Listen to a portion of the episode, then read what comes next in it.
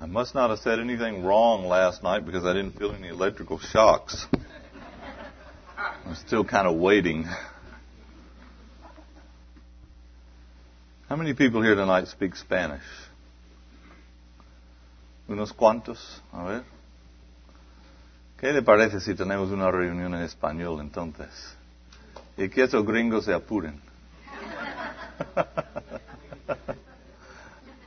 no, I'm not going to translate that for you. I brought with me a few. We just printed some tracts in Seville, and uh, I brought a few of them with me just so you can see them, just to remind you mainly to pray for us. We want to give one to every uh, home in the village that we live in. And we have 9,000 of these to give out, and uh, we're going to run out. We have to reprint before we get done. But we're starting off now. This one is one they give, uh, they like to give to the ladies because it has a rose on it. It says, Jesus Christ has spoken. Do you know what he has said? And on the inside, it just has text from Scripture. There's no comment or anything. Very good. This one, uh, He Died for Me, is a story from the Spanish Civil War, where a man who was supposed to go fight in the war and uh, there was a good friend of his in the village who was a bachelor. And this man who was supposed to go was married and had children. And so the bachelor went and he said, I'll go and fight in your place because you have a family and I don't. And he was killed in the war. And the man went and found the place where his friend had died. He read about it in the paper. And he went and found the place where he died in the battle. And he put up a little marker there and it just said, He died for me and it's a very good story. So anyway, uh, those who can read Spanish can read it. The rest of you, well, you just have to learn Spanish. And this one says it was his whole life. It tells the story of uh, something that happened in San Francisco many, many years ago, 30, 40 years. I don't remember the exact date. Uh, a young man was buried with his motorcycle in the grave with him. And uh, they asked why they did that, and he said because it was his whole life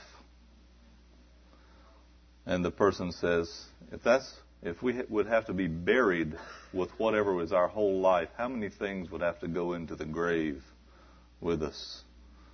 And uh, it's very good. So in our village, a lot of people ride motorcycles. Everybody rides motorcycles. They start off at about 13 years old. There's a man on our street who's 70 who really can hardly keep his balance, and he's got a motorcycle, and we all stay out of the way when he rides it.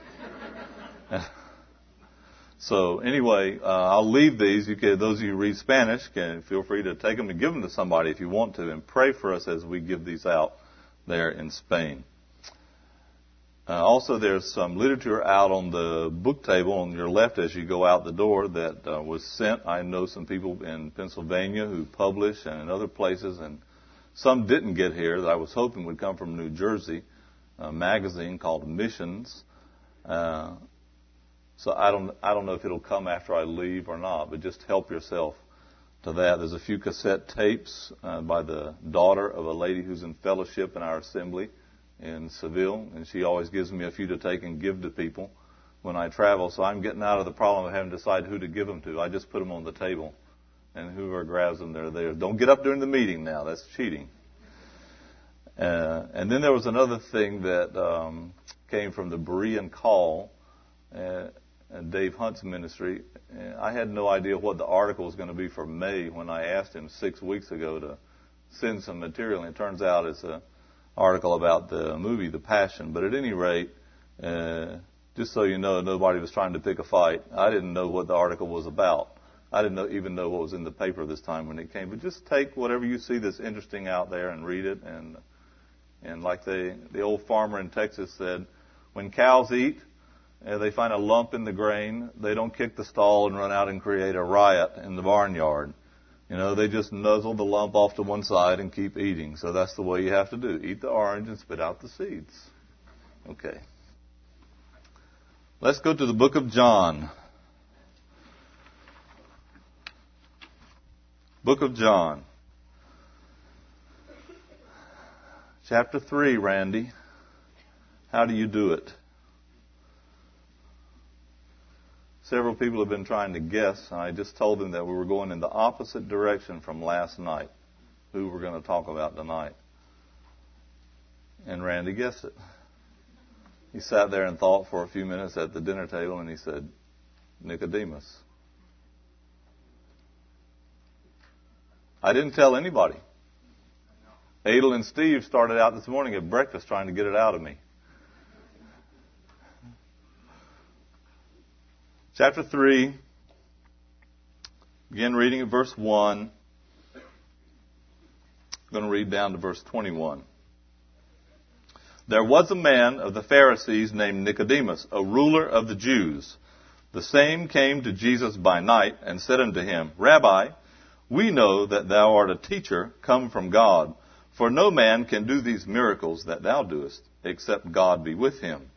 Jesus answered and said unto him, Verily, verily, I say unto thee, except a man be born again, he cannot see the kingdom of God. Nicodemus saith unto him, How can a man be born when he is old? Can he enter a second time into his mother's womb and be born? Jesus answered, Verily, verily, I say unto thee, Except a man be born of water and of the Spirit, he cannot enter into the kingdom of God. That which is born of the flesh is flesh, and that which is born of the Spirit is spirit. Marvel not that I said unto thee, You must be born again. The wind bloweth where it listeth, and thou hearest the sound thereof, but canst not tell whence it cometh and whither it goeth. So is every one that is born of the Spirit. Nicodemus answered and said unto him, how can these things be? Jesus answered and said unto him, Art thou a master of Israel, and knowest not these things? Verily, verily, I say unto thee, we speak that we do know, and testify that we have seen, and ye receive not our witness. If I have told you earthly things, and you believe not, how shall you believe if I tell you heavenly things? And no man hath ascended up to heaven, but he that came down from heaven, even the Son of Man which is in heaven.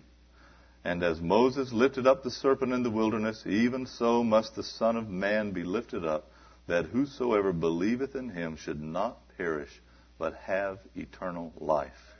For God so loved the world that he gave his only begotten Son, that whosoever believeth in him should not perish, but have everlasting life. For God sent not his Son into the world to condemn the world, but that the world through him might be saved. He that believeth on him is not condemned, but he that believeth not is condemned already, because he hath not believed in the name of the only begotten Son of God. And this is the condemnation, that light is come into the world, and men love darkness rather than light, because their deeds were evil. For everyone that doeth evil hateth the light, neither cometh to the light, lest his deeds should be reproved. But he that doeth truth cometh to the light, that his deeds may be made manifest, that they are wrought in God. Let's pray. Heavenly Father, this evening we come in fresh dependence upon yourself, upon the ministry of the Holy Spirit, upon the power of the Word of God. We come and meet together this evening in the name of the Lord Jesus Christ. We don't have any other name Nothing else binds us together but Him. And so we pray that He would be lifted up among us, that He would be exalted, and that His name would be precious to each of us. We thank you for the privilege of meeting together. We want to think for a moment of all the people who live in places in the world where they cannot, for one reason or another, meet together as we do. What wonderful privileges and liberties you've given us here. Help us to make full use of them. Heavenly Father, we pray and invite you to work in our hearts, to change our lives, and to use us for your honor and glory. Sanctify this time that we are together. We pray in Jesus' name. Amen. Amen. Well, this is the opposite direction because last night we were in the land of the Gadarenes. I don't know a place more diametrically opposed to the land of the Gadarenes than the city of Jerusalem, the holy city of Jerusalem. No pigs on the streets of Jerusalem. There they didn't speak Aramaic with a thick northern accent. There they, in, in Jerusalem they spoke Hebrew correctly there was the temple. There were the priests.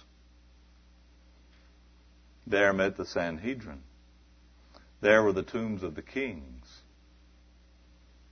King David and all the rest. And there was a man of the Pharisees named Nicodemus. He didn't have a demon. He didn't have a hundred demons. He didn't have a thousand demons. One place is opposed to another as one man is opposed to another. Very little that meets the eye would strike us as being in common between the demon possessed man in the land of the Gadarenes and this Nicodemus on the streets of Jerusalem. And yet they had something in common.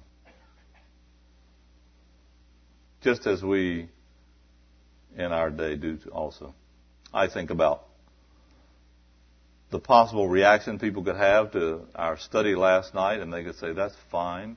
Yes, Jesus helps the down and outers, the homeless, the social disaster cases, the hopeless uh, and incorrigible section of humanity. That's their only hope. Like the Catholic Church has St. Jude for the hopeless cases. They have a saint for this and a saint for that, and St. Jude is always reserved for the hopeless cases. You see someone go in uh, to a Catholic church and go to the altar of St. Jude and, and light a candle and begin to pray, you know they got problems. They're praying to the saint of the hopeless cases.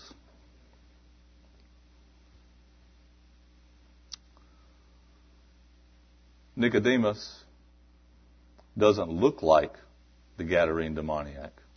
He doesn't act like him. And I don't think he thinks like him. But he's going to find out what he has in common with him.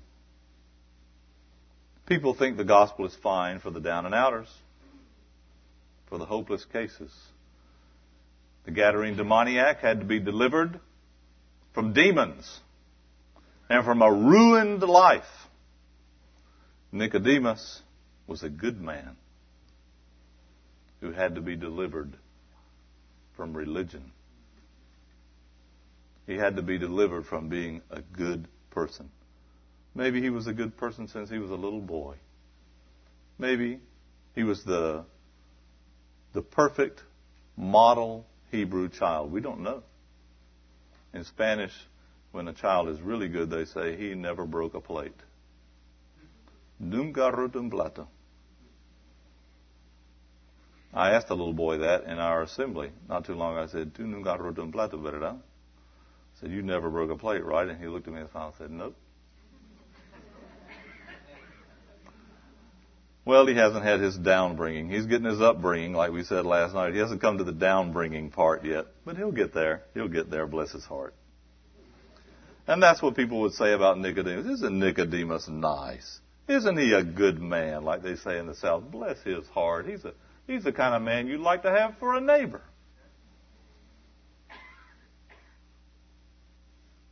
But good people, spoken from our perspective now, you understand what I'm saying? People that we call good and people who think they're good end up in the same place as demons and demoniacs if something doesn't happen. And we want to think about that tonight. Lest anyone think that the gospel we preach is for people who are really between the rock and the hard place. It is, but only for them.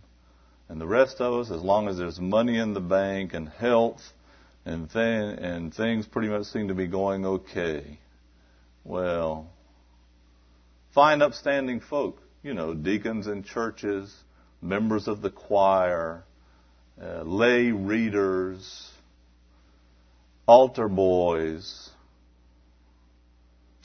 and all the rest. Just like Nicodemus. There was a man of the Pharisees. He was a Pharisee.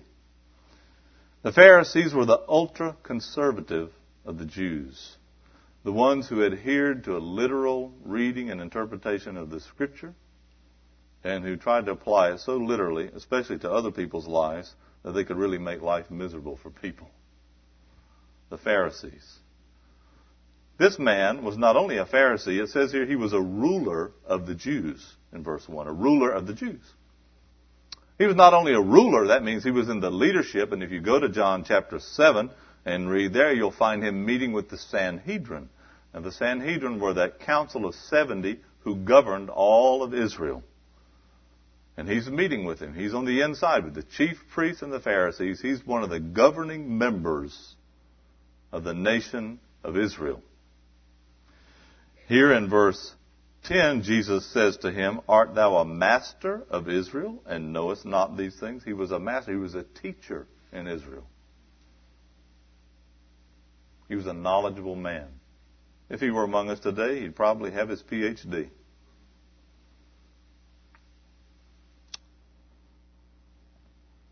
And Jesus said to him in verse 7, You must be born again. You see, there's some things that you may do, and then there are things that you must do.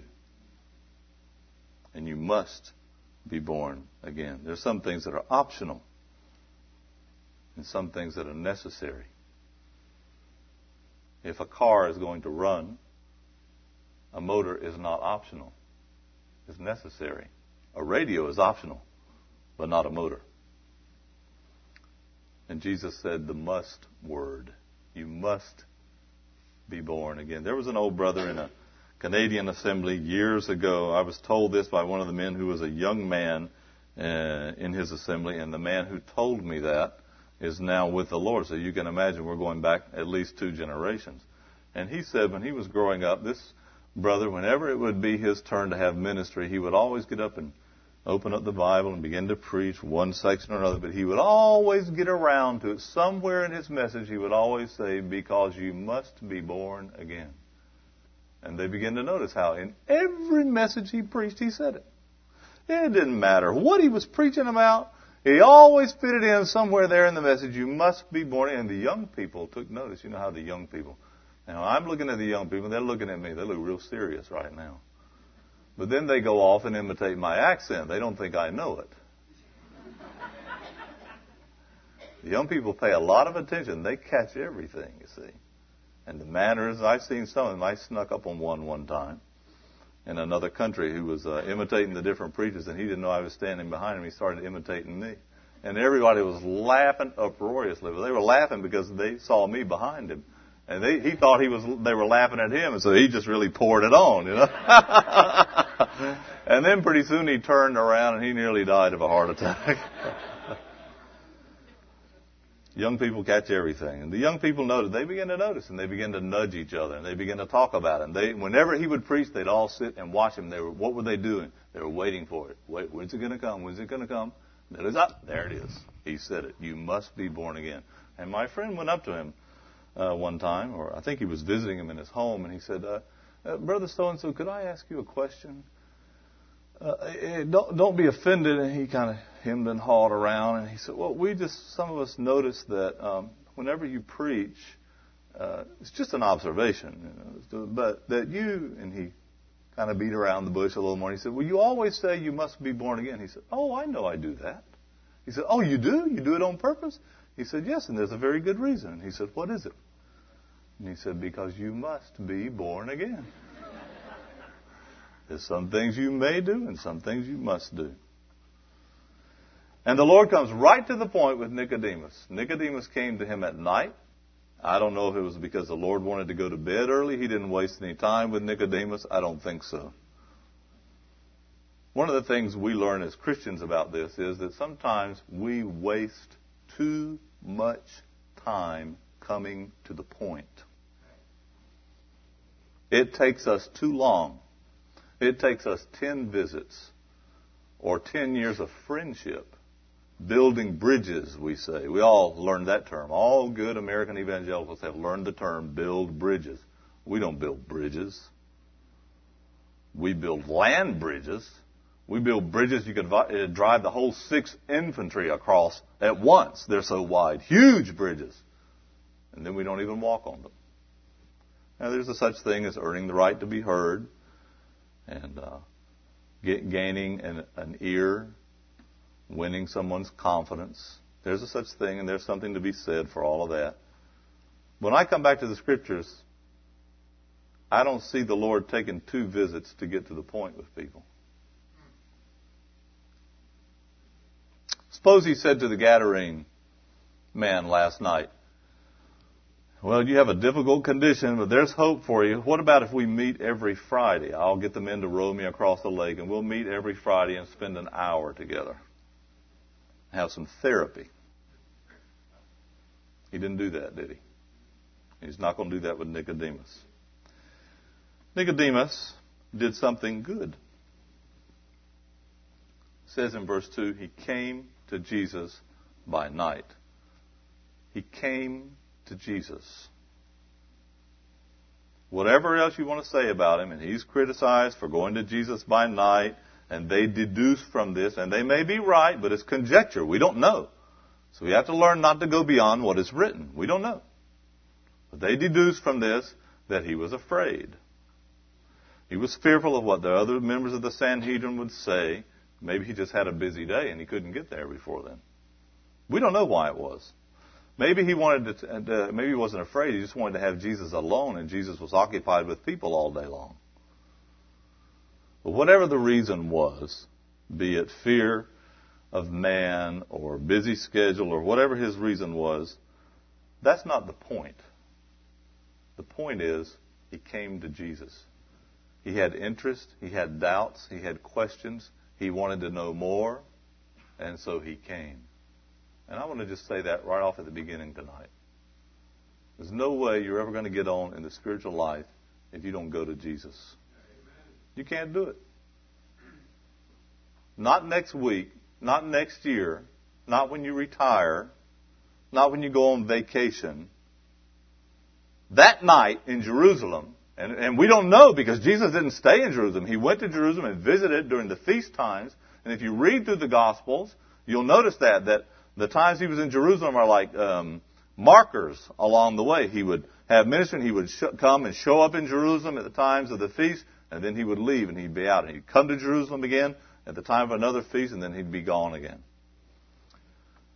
So Nicodemus isn't going to wait. This is early in the ministry of Christ. This is at the beginning of it, early in the book of John.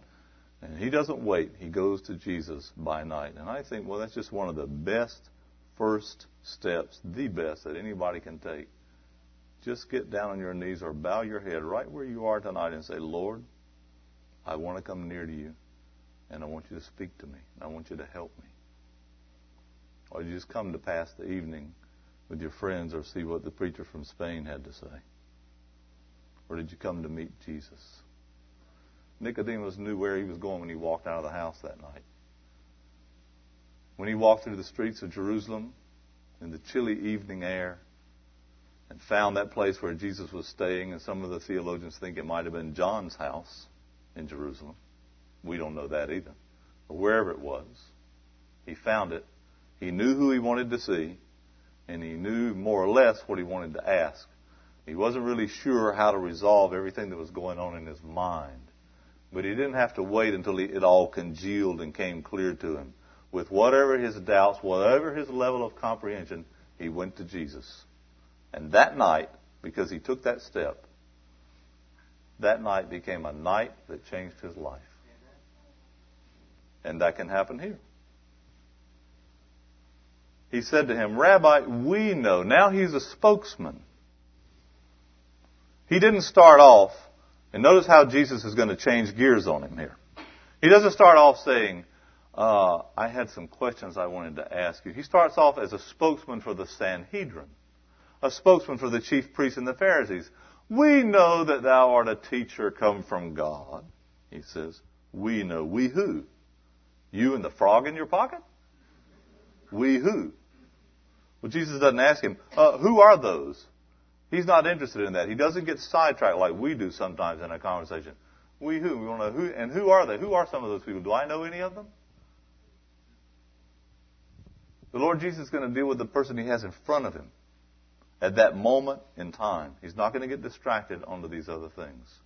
We know thou art a teacher come from God, for no man can do these miracles that thou doest except God be with him. He recognized that Jesus did miracles. He recognized that he was sent from God. And he said that they knew he was come from God. Well, now later on in the Gospels, it doesn't look like many of the Pharisees and the chief priests knew it. Maybe, maybe Nicodemus was being generous here, including everyone else. Or maybe he was speaking for a very small minority among the ruling class of Israel. But at any rate, you'll notice how Jesus answered him. Jesus answered and said unto him, Verily, verily, I say unto thee, I say unto you. He's speaking now in the second person singular. I say unto you.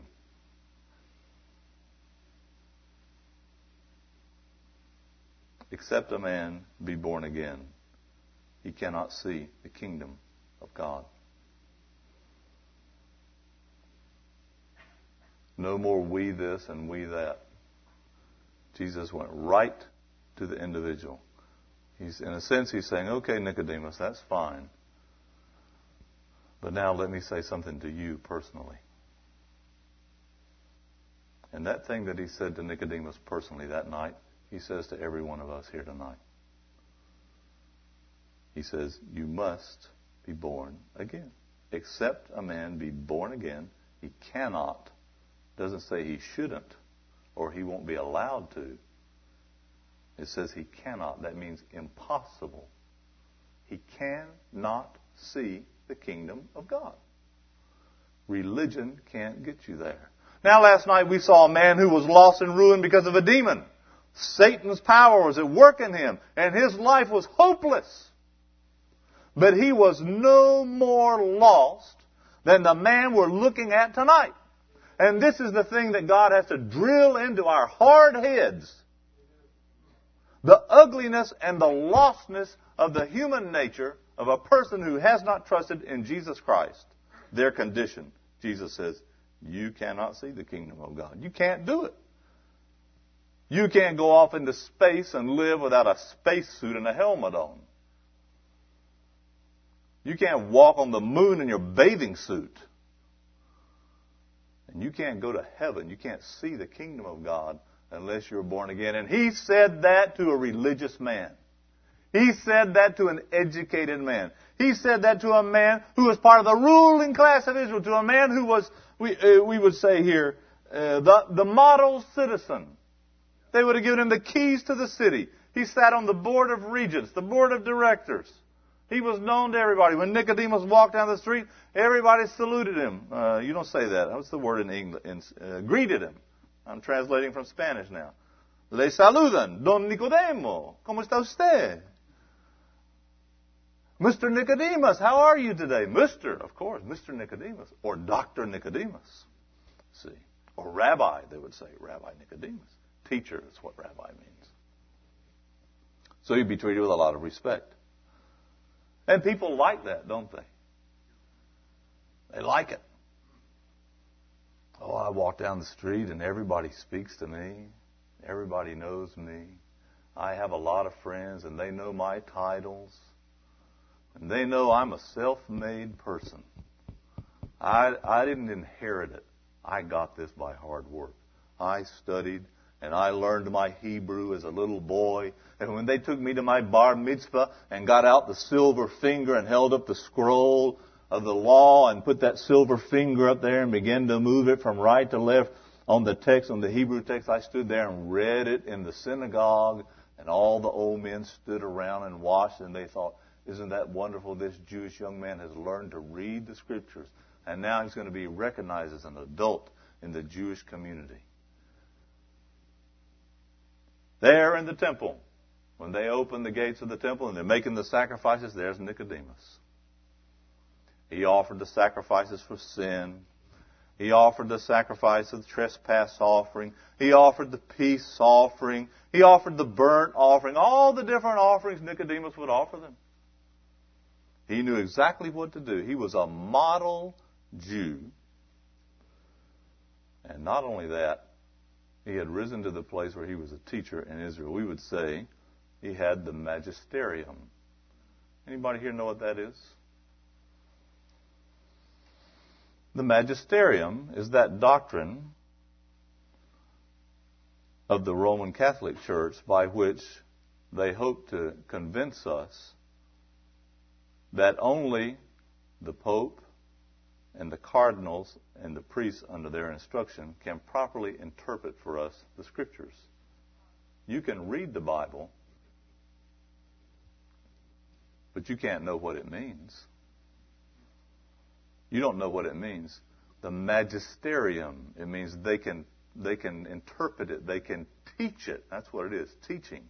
They can teach you the scriptures correctly, and nobody else can do that.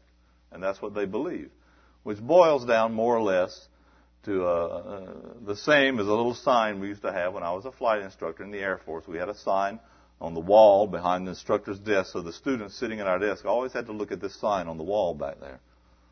It said, uh, rules for flight instruction. Rule number one. The instructor is always right. Rule number two. In the case where the instructor appears to be wrong, see rule number one. And that's basically what the magisterium doctrine is. The church is always right. Rule number one. Rule number two. When the church appears to be wrong about something, see rule number one. And in those days, of course, Judaism, and that's all Catholicism is, is a Judaized Christianity.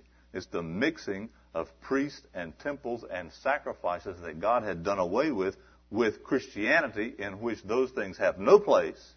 And they mix those two together and you come up with Roman Catholicism. Now please understand me. I'm not Catholic bashing. I have no quarrel with Catholics. None at all. I live in a country that's 98% Catholic, and I get along just fine with everybody. My quarrel is with the system. With the system and with the doctrine that keeps them enslaved and keeps them blinded and refuses to give them salvation. They can never have forgiveness of sin except with an eyedropper. You go in and confess your sins. Forgive me, Father, for I have sinned. And you're on your knees or seated, and uh, and he and when you're done, he tells you that he absolves your sin in the name of the Father, the Son, and the Holy Spirit. And that counts from that second that he says that backwards. That doesn't count one second later. One second after he absolves your sin, which he doesn't really do, but which he says he does. One second later, if you have an evil thought,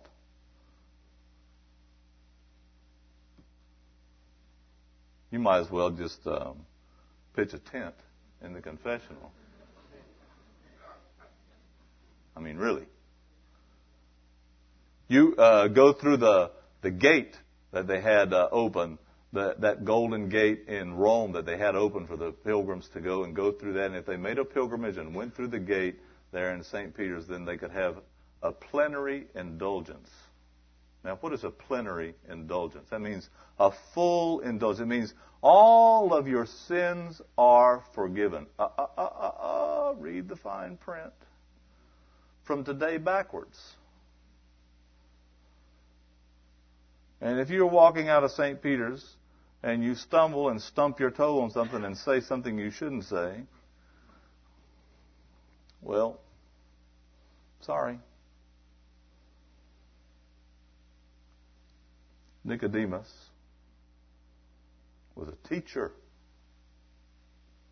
in the religion, the only true religion, and that had the magisterium. And he needed to be born again. He was a nice man. He was a good man. He was a religious man. He was a model citizen. He was an educated man. He was a man who was apt to teach. He had a gift. He had a concern for other people. A man who probably lived selflessly.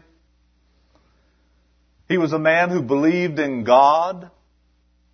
Oh, but the Bible says the demons believe in God. You don't get any points for that. Believing in God, all that does is say, well, you're at least on the par with the demons. James 2:19. Thou sayest thou believest in God, thou doest well. The demons also believe and tremble. Demons believe, and there is a place, and it's not heaven, where unbelievers go and become believers. There's no atheists in hell. No atheists in hell. They all know God exists.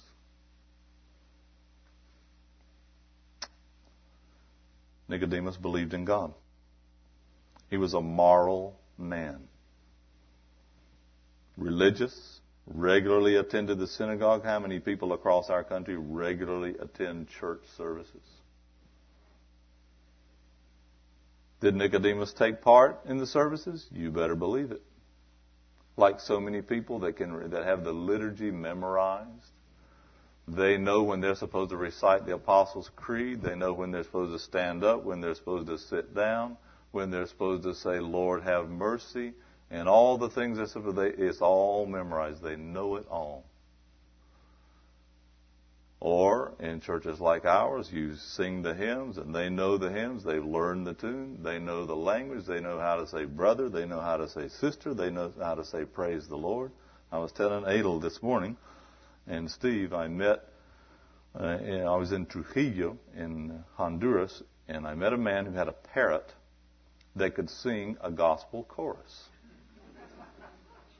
I know because I, my room was right by the my window. Uh, the parrot was in a cage right outside. It's about the cage is about as long as the table down here, and it had a little you know, Uralite um, roof on it. And whenever it rained, and it was raining torrentially, it would make the rain make a lot of noise on the roof of this cage. And the parrot liked the noise, so he'd get real excited. It'd be pouring down rain, five o'clock in the morning. The sun's just starting to come up, and this parrot would be going wild out there, right outside my window. So I got up then whether I liked it or not. But it was kind of funny. He would sing in his little parrot voice.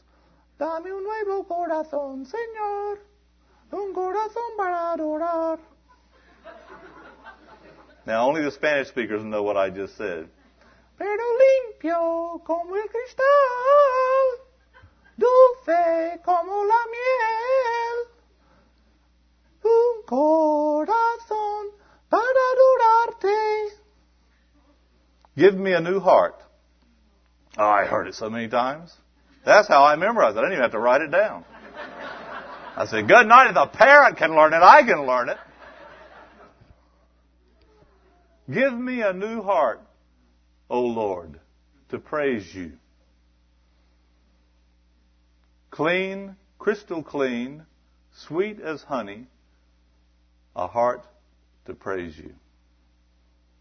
That parrot was singing that, and I listened to him and I said, I think last year when I was here, I told you a story about a different parrot. See, I have this thing about parrots, I guess. And I got to thinking, how many people are like parrots? They got the words. They got their act together. But there's nothing under the surface. And that parrot, he was enjoying himself.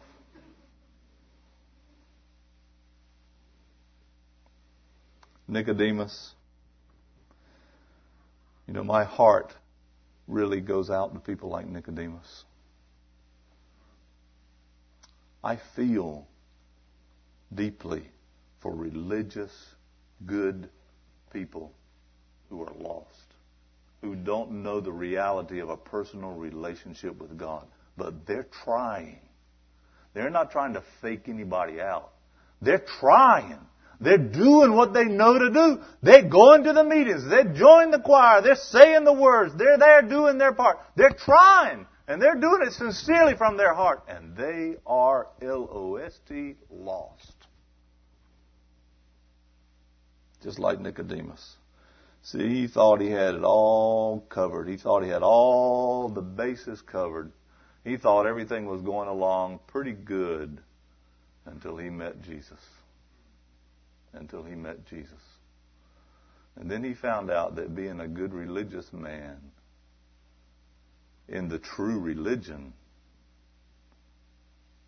and not being an idolater and not doing this and not doing that because some people think that that's what pleases God too. And you can give Him a big long list of things that you didn't do and that you don't do.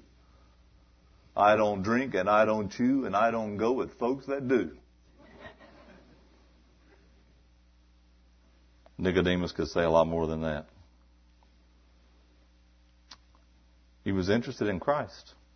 That's why he went. And he wasn't afraid to find out what he needed. But a lot of people, religious people, good people, they don't get too close to Jesus. You hear me what I'm saying now. They don't get too close to Jesus. They stay a little ways off because they don't want him to mess up what they got worked out. They don't want him touching their territory. They're afraid they might get a surprise. And they don't want to find out that all this they've been doing so sincere and they're trying so hard. The last thing they want to hear is somebody tell them it's worth nothing. And they say, "Oh, well, then I just will go out and be with the with the people like that demonic, go raise pigs and act like a wild man." Said, "No, don't go do that either. Find Jesus. Find Jesus." He thought he had it all worked out.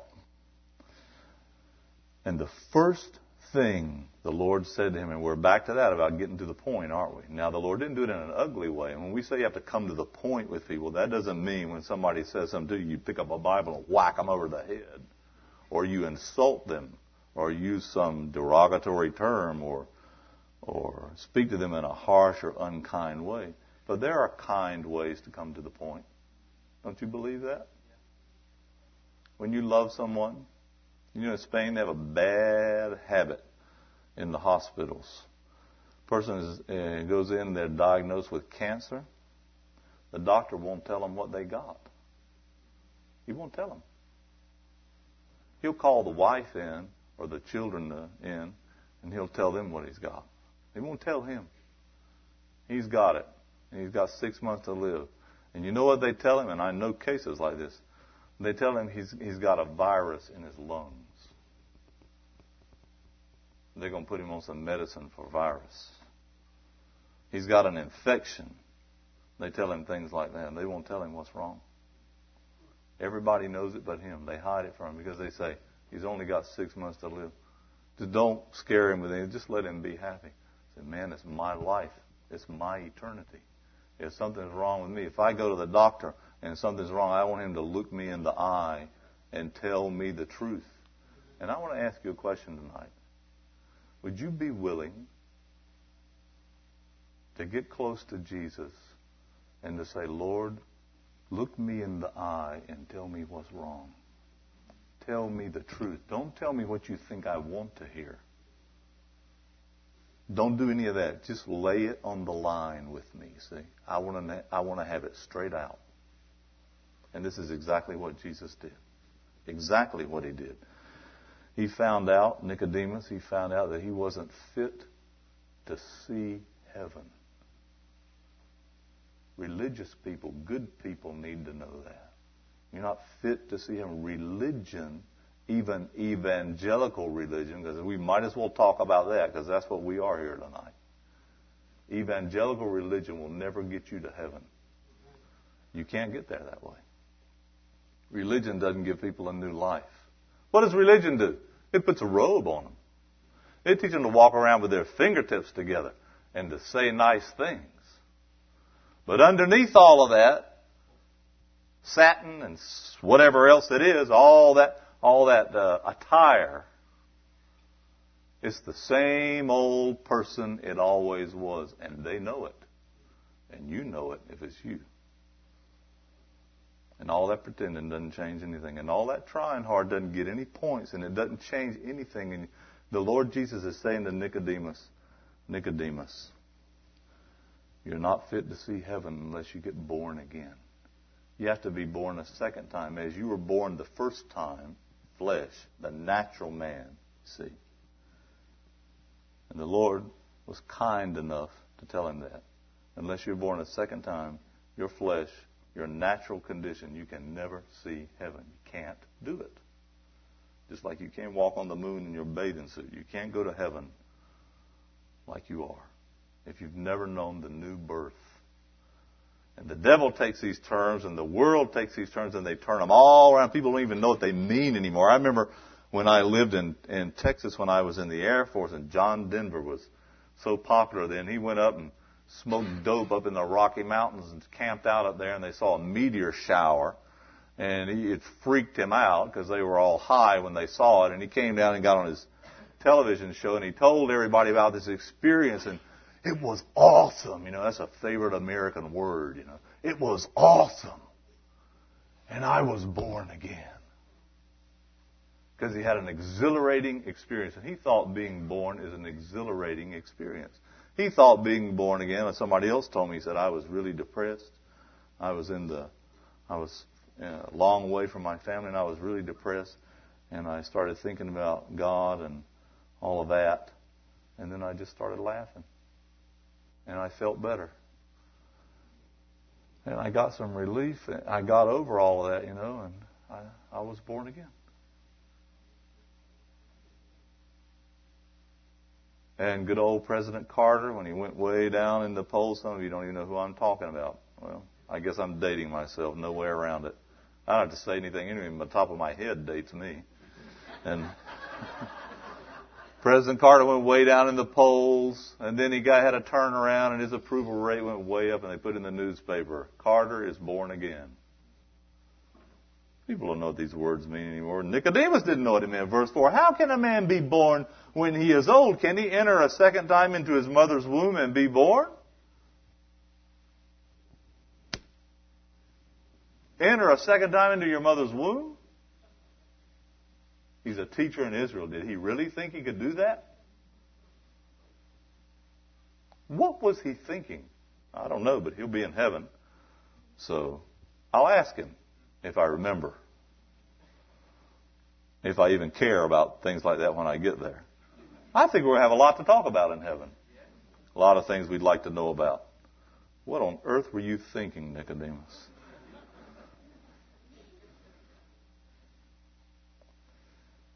Jesus says, Truly, truly, I say to you, except a man be born of water and of the Spirit, he cannot enter into the kingdom of God.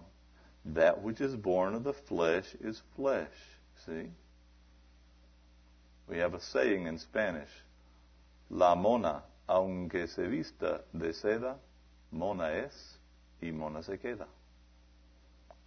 A monkey, even though you dress it up in silk, is a monkey and always will be.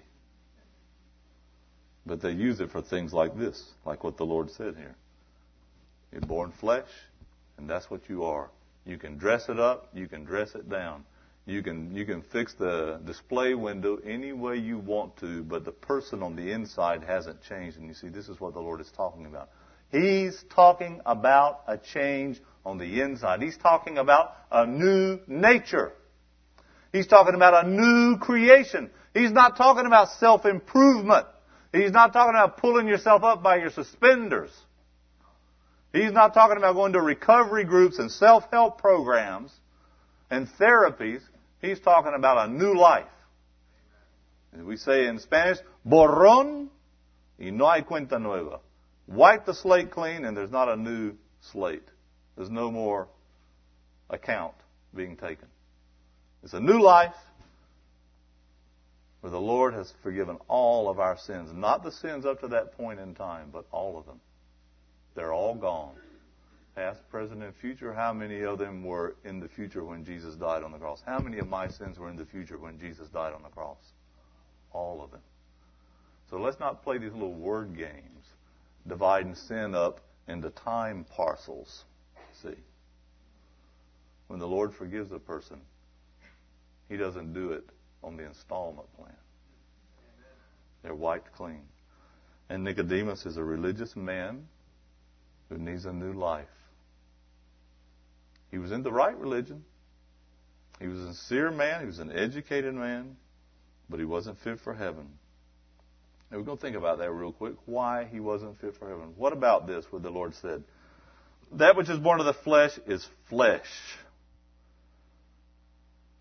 What does he mean by that? What is the flesh? He's, he's not talking about skin. Flesh is the word, it does mean that, but it's the word they use to mean our natural person as we are born from our mothers, with our will, our thoughts, our instincts, our desires, everything about us, our makeup, as we naturally are, you see. And that cannot go to heaven. Nicodemus was a good man, but he wasn't a perfect man. Suppose you let a bunch of people into heaven that only had one bad thought every day. That'd be pretty good. You went through the whole day and you only had one bad thought? That'd be pretty good. Even though none of us would like to have the worst thought he's had today put on a billboard up here for everybody to see. And if you're in agreement with me on that, then you know there's something wrong, and that basically fundamentally wrong in the human heart. Well, there's not going to be any thoughts like that in heaven. They're not going to be there. The Lord equips us for going to heaven by giving us a new nature, by giving, putting new life in us. That's what He does. He does it on the inside. We have a lot of orange trees where I live, some of the best oranges I've ever eaten in my life in, in our village. People live right across the street from us, have a grove out in the country, and they sell them the biggest softballs and full of juice. They're really delicious. You know those orange trees? You could go over there and cut off all those oranges from those orange trees, get rid of all that fruit, and you could say, now that isn't an orange tree anymore. See, there's no oranges on it.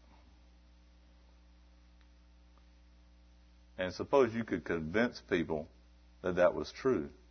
Well, next growing season, you'd be proved to be wrong. Because time passes, and the nature, the sap, and the nature on the inside of that orange tree, what's it doing? Pretty soon it's going to produce buds and flowers, and out are going to come more oranges. It's a question of time because it's the nature of the tree, see? And what religion does is it goes around cutting off the oranges. And what God does is He goes into the nature of the tree and He changes it from the inside. He makes it new on the inside, see? That, he's, he's not dressing up the outside. And he's telling Nicodemus, that which is born of the flesh is flesh, is corrupt. Is corrupt, spiritually corrupt. It can't go to heaven, it's spiritually corrupt. The natural person is that way. In Genesis 8:21, the Lord said when He spoke to, Mo, uh, to Noah after the flood, He said, He mentioned there, He said, because every thought of the heart of man is evil continually. He said it. In Jeremiah 17, He said, the heart, verse 9, He said, the heart is deceitful above all things and desperately wicked. The heart. In Mark chapter 7, the Lord said about the heart, he names a great big long list of things that come out of the heart. Evil thoughts at the top of the list. Fornication, adultery. He goes on and on this long list, and when he comes to the end, he said, All these evil things come from within. Remember the illustration of the orange tree. They come from within and defile the person. What pollutes us? What contaminates us? Is it the wicked world we live in? No, it's the wicked heart. It's our wicked inside. It's our wicked nature. And that's where God wants to do the work. He doesn't go around putting choir robes on people. He goes around putting new hearts in people. He's changing the inside. And my friend, you be as religious as you want to, and all you're going to do is be in the same category as that parrot. Dame un nuevo corazón, señor. They say all that stuff and it has no idea what he's saying. Those words don't mean anything. He has no relationship with God, no new life. It's just words. It's just learned behavior.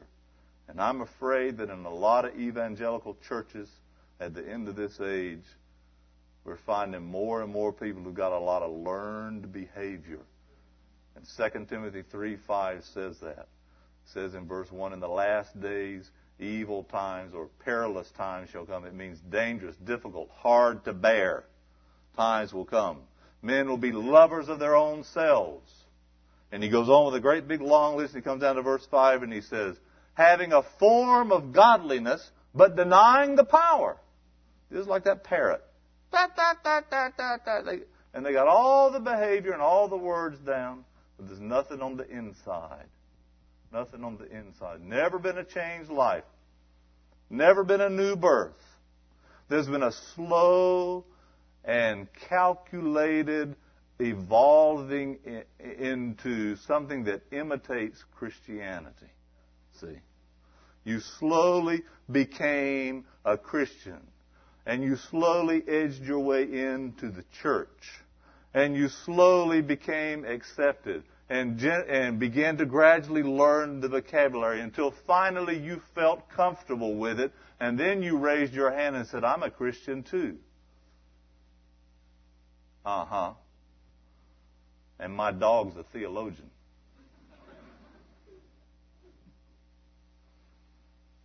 Nobody gradually comes into Christianity, my friend. Forget it. It's a birth, a new birth. The Lord Jesus says, You must. He didn't say you must learn the language. He didn't say you must imitate the behavior. He didn't say you must do your best. He said you must be born again. And how are you going to be born again if God doesn't do it? He gave us this to do be born again. And you know what? We can't do it. You can't do it. But the Lord can make it happen in your life if you come to Him. And He can make it happen tonight. Tonight. It's not a process, it's a meeting with Jesus. It's a trusting in Him in which He changes your life. And He goes into all of this with Nicodemus because He knows Nicodemus needs to hear this. Religious, good people, nice people, good neighbors need to hear this that they're corrupt on the inside. They're spiritually bankrupt. They cannot impress God. They cannot earn His favor. They cannot make it into heaven the way they made it in business or made it in society or however they made it. They can't do that with God. Heaven is an environment in which only people who have a second life, a new life, a life that's come down from heaven can live. You must be born again or you can't see the kingdom of God. The natural man is corrupt. He's corrupt. Spiritually corrupt and spiritually bankrupt. Now, the Bible says that. It says it in Romans 7:18 also. But I just wonder if you know that about yourself. Nobody ever became a true Christian who didn't first know they were a sinner. Remember what we talked about last night? That down bringing? Listen, friend. And I don't say that just as a fancy word, I mean it. My friend.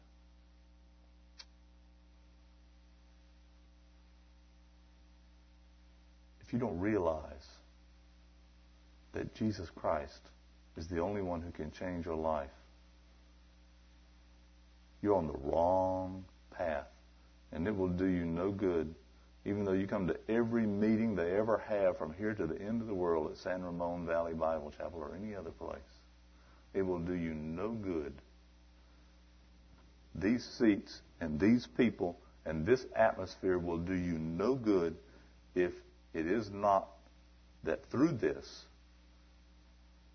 you make a decision to trust in Christ and have the new birth from Him. He's got, I don't have it to give you. He's got what you need. You need the new birth. You need a new start. You need a new life. You need to be a new person. But do you know that about yourself? Are you still trying to put band-aids? You still trying to put cosmetics on it? You still trying to put a, a satin tunic on it and dress it up and call it something nice and make it look pretty to the outside. God's looking at the inside, the heart. He said the heart. You're not talking about the clothes, what you're wearing, and how you look to people. Man looks on the outward appearance. The Bible says the Lord looks on the heart. And he says the heart is deceitful above all things and desperately wicked. Nicodemus had a wicked heart. Yes, he did. And Nicodemus would have agreed with that. Why would he offer sacrifices in the temple? As a good Jew, you offer sacrifices because you sinned. That was a way of seeking forgiveness. I talk to Catholic people who say they don't sin I say, You don't sin? Do you go to Mass? They say, Yes. I say, Uh oh, we got a problem. So, what do you mean we got a problem? I said, We got a problem. Do you say the penitential act when you go to Mass? I, I, I couldn't say it word for word in, in English. In, in, in Spanish and translated roughly, I confess before God Almighty that I am a sinner, that I sin many times in thought, in word, in deed, by omission. And I call upon the Lord, I call upon the Father and the Son and the Holy Virgin and the apostles and the angels and, and it says, y santos and all the saints to, to pray for me and to forgive me. This is the way they talk. So you're going to say that, and then you're going to tell me when I talk to you about human nature and about your spiritual condition, you're going to tell me you're not a sinner. Then you lied when you went to Mass, and that's a big fat one. You went in what you thought was the temple. You got before God in His holy presence, you thought, and you told Him a big, fat whopper of a lie. I mean, you didn't lie in the street. You lied before the altar. Forgive me, Lord, for I have sinned. Por mi culpa, por mi culpa, por mi grandísima culpa, my fault, my guilt, my fault. And beating their chest, they say it. Ah, I wish they really believed it. See, you think when we preach the gospel, we're trying to get down on you. You think when we talk like this, we're trying to tell you that we're better people than you are, and you got it all wrong. There's no bigger sinner here than me tonight. The difference is I've been saved. The difference is, and those of us, and I'm sure plenty of people would argue with me about who's the biggest sinner, but they'd be wrong. I am. The difference is some sinners go to Jesus and they turn themselves over to Him. They put themselves in His hands and they seek that forgiveness and that new life from Him. And other people keep on putting on the spiritual cosmetics. They keep working on the outside and they never get to the inside. How does a flower grow? Does it come up a big, ugly brown stick out of the ground and then a bumblebee or a butterfly goes by and sprays some paint on it, makes it pretty? Is that what happens? The beauty comes from within. It grows and the beauty's coming from within. See? And that's what religion and good works and all that does. Paint, paint, paint, paint, paint. God wants to make something new. He wants to make that new life grow from within, you see. Born again. This is what he's talking about. You must be born again. The Bible says that the natural person is dead in trespasses and sins. You're not only corrupt, you realize, I already told you that I'm at the top of the list, and I'm going to talk to you about you. If you're, if you're not a true believer in Jesus Christ tonight, if you've never been born again, I'm going to talk to you about you. Because you need to hear it, just like Nicodemus needed to hear it. You're dead. What do you mean dead? I'm not dead. Pinch. Ow. Don't feel dead to me. That doesn't mean that kind of dead. The prodigal son. The Lord told the story of the prodigal son. Went away into the far country. And then finally one day he came back and his father made a feast for him. And he said, his father said, this my son was dead. Luke chapter 15. This my son was dead and is now alive. And we should rejoice, he said. See, he was dead. How was he dead? There were no comings and goings between him and his father. There was no fellowship between him and his father. There was nothing between them. No words, no companionship, no nothing. And that's the way you are with God if you've never been born again.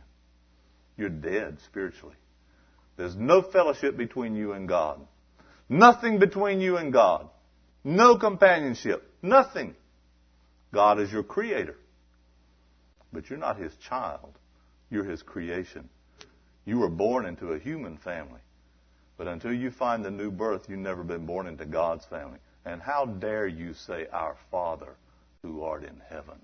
How dare you pray the Lord's Prayer and tell a lie in prayer? Our Father who art in heaven. Because if you've never been born again, God's not your Father. Oh, and they do this by the hundreds in churches and temples all around the world every week. Our Father who art in heaven, and they feel so religious, and they are. But God's not their Father. They've never been born again. They told a lie in prayer. They're self deceived. You're dead. It's an awful way to live. Only Christ can give you life spiritually. You can't get it by being religious. Nicodemus, nobody more religious than him. You can't get it by being a good person. Nobody, and you'll excuse me for saying it in my southern grammar, nobody gooder than him. They don't cut it. Got to be born again, see. Dead. You don't have any life or any relationship with God. And God wants you to have it. You don't have it because you don't want what God wants. Unless you're changing tonight. And I'll tell you that. The minute you decide you want what God wants to give you, you can have it. You don't have to come to church for a year. You don't have to quit this and quit that and clean up your life because you can't clean up your life. You can't, and I'm going to talk Southern grammar, and you can't born yourself again. You can't do it. You can't earn anything like that. You can't build it. You can't make it. All you can do is let God do it. And He can do it. He can do it. He has the power to do that. He spoke to the waves and the wind last night. We saw that, didn't we? Peace be still. And you know what He can do? He can speak a word in an instant of time. He can clean out all that storm that's going on on your inside. He can just wipe that right out. He can take all that sin. He can take all that stuff, and you think, if people knew what I'm really like on the inside, well, God doesn't. He loves you anyway. He's already done a full background check on you.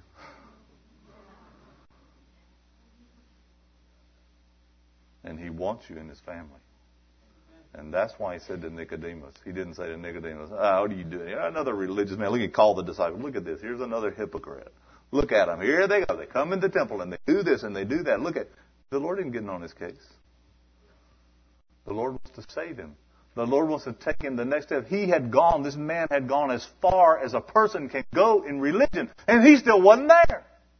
He wasn't even on the train yet. He wasn't even in the station yet. He couldn't get there. And the Lord looked at him, and I think you could say, without twisting the scripture, you could say the Lord looked at him and he loved him. Poor Nicodemus. He tried so hard. He just needs to be born again.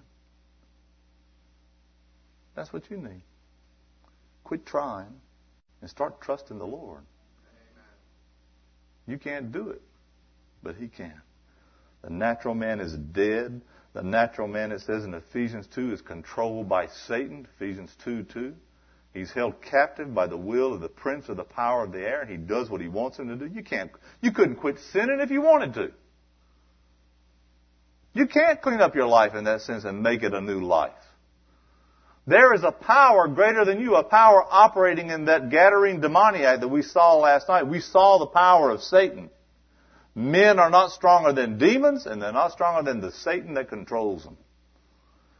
In Ephesians 2, the Bible says that that is a spirit that rules in this world and has men and women captive in this world and causes them to do and be do the things they do and be the way they are. You have a wicked heart. You have a corrupt heart. That's like saying you have a guitar that sounds terrible. Your strings are out of tune. But not only that, you got, you got somebody who is a malicious creature twanging on the strings and trying to get as much bad music out of it as he can. See, and that's the devil. He's playing the instrument. Controlled by Satan. You can't change your life. You can't conquer sin. You can just trust the Lord Jesus. You must be born again. The natural man is an enemy of God. Romans 5:10 tells us that. that we were enemies and Christ died for us. The Lord didn't die for his friends. Take a close look at the hill of Golgotha when he's dying there. That'd be a very small company of people if he just died for a few. He didn't have many friends when he died. I wasn't one of his friends, and neither were you. And it's my fault that he died. And if you can't say that, you're not there yet. The Bible says he bore our sins in his own body on the tree. It's not about the nails. And it's not about the thorns. And it's not about the mistreatment. It's about the fact that on that cross something was going on that doesn't show up on paper and in photos. He bore my sins, our sins in his own body on the tree. He was hanging there with all of my sins on him. Every last sins that I don't even know about. And I thank God that I don't have to know what all of my sins are in order to be forgiven and saved. That's God's department. I just know I got them and that Jesus took them away. See. Without hope, Ephesians 2:12 says, without hope and without God in the world. That's a pretty bad way to be. You don't have any hope. Don't don't tell me. Don't come on and say, "Oh, well, that's your point of view. I'll take my chances." Point number one. It's not my point of view. It's what Jesus said. You remember, I'm not reading you a story I composed. This isn't a tract that I wrote, a gospel piece of gospel literature. This is the scripture. This is what Jesus said. This is what Jesus told Nicodemus. See, so religious or atheist, young or old or rich or poor or educated or ignorant or strong or weak, it doesn't matter. You don't have any chance to take. You're lost without Christ. You'll never have a new life without Jesus Christ. And you'll never have a happy eternity without Him. Nicodemus was a hopeless case, totally ruined and unfit for heaven. And that was a tough pill to swallow for a nice, religious man. Sincere, good man like him, but he needed to hear it. And Jesus, like the divine doctor that he is, he put his finger right on it. And he told him exactly what was wrong with him. And now I've told you exactly what's wrong with you. Jesus loves you anyway, and so do I, and so do we. But you have to decide. You want to keep putting makeup and satin tunics on that hopeless case, trying to dress it up on the outside? Or are you going to say tonight, enough is enough? I want to be born again. You want to keep putting duct tape on that old life of yours and band aids on it and trying to string it up with wire and repair it and patch it and give it another coat of paint? Or do you want to give it up and take a new life from God? Trade in that old model because it's not ever going to take you where you really want to go. That's Nicodemus. And there's a lot more we could say about him. But I think we said enough. I think we all got the point. Demoniacs, down and outers need to be saved. They need to be forgiven. They need the power of Jesus Christ in their life. And so do good, fine, upstanding, sincere, religious people. Now, I just gave you the two extremes, see? So if these need them and these need them, and you say, oh, but I'm not as good as some people, like our neighbor in Spain, she said, es que yo no soy tan bueno como algunos, pero tampoco soy tan mala. Eh? Said, I'm not as good as some people, but I'm not as bad as other people, she said.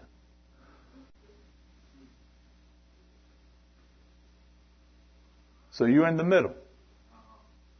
Okay, well, the good ones need to be saved, and the real bad ones need to be saved. So guess what you need?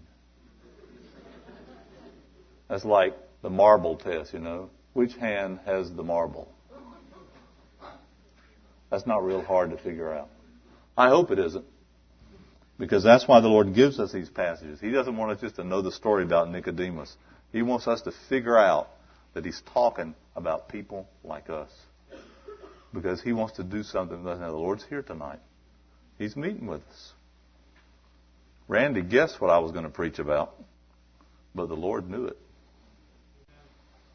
And if you're here tonight, it's not by accident. The Lord's speaking. Nicodemus went and sat and listened to Jesus by night. And we know by reading the rest of the Gospel of John that Nicodemus became a believer. He was born again. He defended Jesus later on to the Sanhedrin, and he was one of two that took him down from the cross after he died. He took him down. He took down that body of Christ. And he took it to its burial place. Nicodemus loved the Lord. He didn't know him very well that first night. But that was the night where he came to know Jesus. And tonight can be the night where you can stop being a stranger and really come to know Jesus Christ. Let's pray. Heavenly Father, thank you for your love for people like Nicodemus. You know how confused and wrong we can be. And you love us anyway. Thank you for loving people whose lives look like an absolute disaster, like that man, that demon possessed man running around and cutting himself. But you love with that same love the finely dressed religious people in the churches. Trying so hard, so sincere, but they need to be born again. As everyone here tonight who hasn't come to that place in their life needs. Impress it on their hearts Make them think of it before they go to bed and the last thought before they go to sleep tonight. You must be born again. We pray it in Jesus' name. Amen.